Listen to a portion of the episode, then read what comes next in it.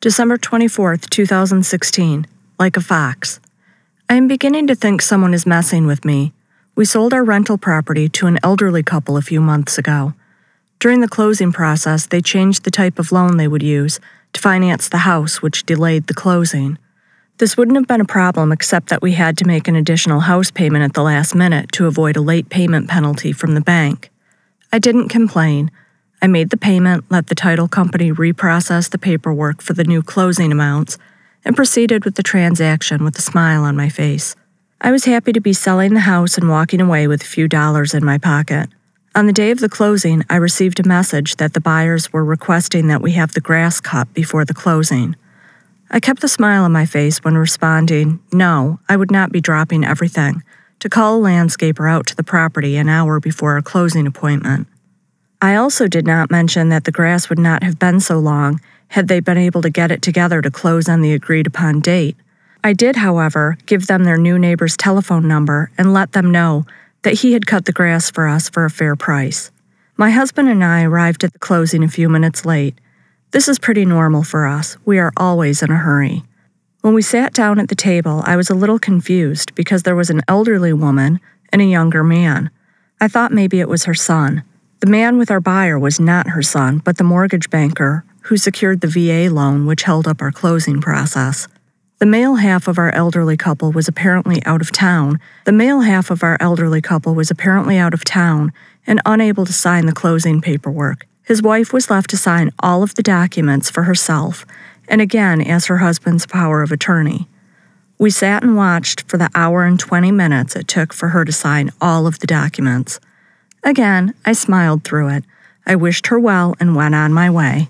I've been looking forward to closing the door on that chapter of my life for a long time. I had even decided to let the last tenant off the hook for the damage he did to the floor before he left. I had filed a small claims suit that he didn't answer, and I had just decided to let it go and walk away from that house. I was finally free of ever having to think about that old house again. And then the electric bill showed up. I was expecting to see a bill for service through the day of our closing. I'd watched the new owner of the house sign a contract stating that they would have all of the utilities converted to their name within 3 days. Surely they knew they needed to notify the utility company of their new ownership. But no, this bill was for service through the month following the sale. The new owners never called to transfer service. I stared at the bill in disbelief for a few minutes. Was it really possible that the elderly couple who bought our house made it this far in life with other people handling their transactions? That they didn't know how to do things for themselves anymore? I contacted their agent, which was the only way I knew how to track them down. She forwarded them my message, and in return I received this. I contacted DTE Energy this morning just to reconfirm that our account at the old address was discontinued and to give them our new address.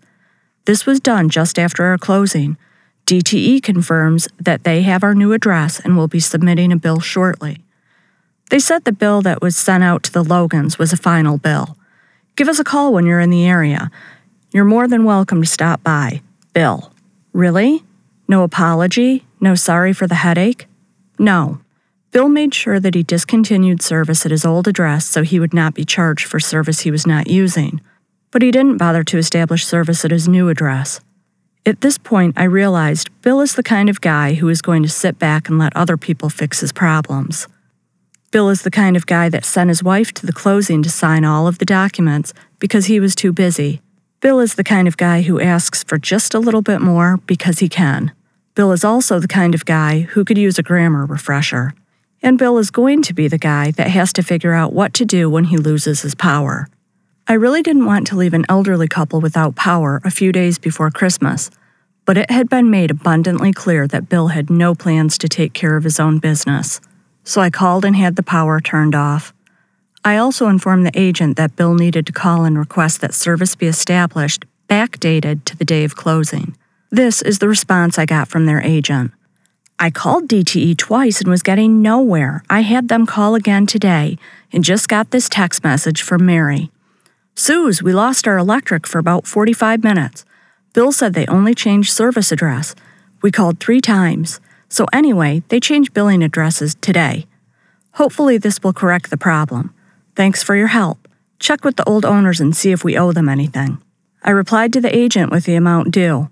I expect to get a bag of walnuts in the mail 3 weeks from now. I'm trying to teach my 5-year-old to do things for herself, like bring her library books to be returned and tie her own shoes. And here goes Bill, proving you can get other people to clean up your messes if you act incompetent enough. Bill made it all this way in life, letting other people take care of things for him.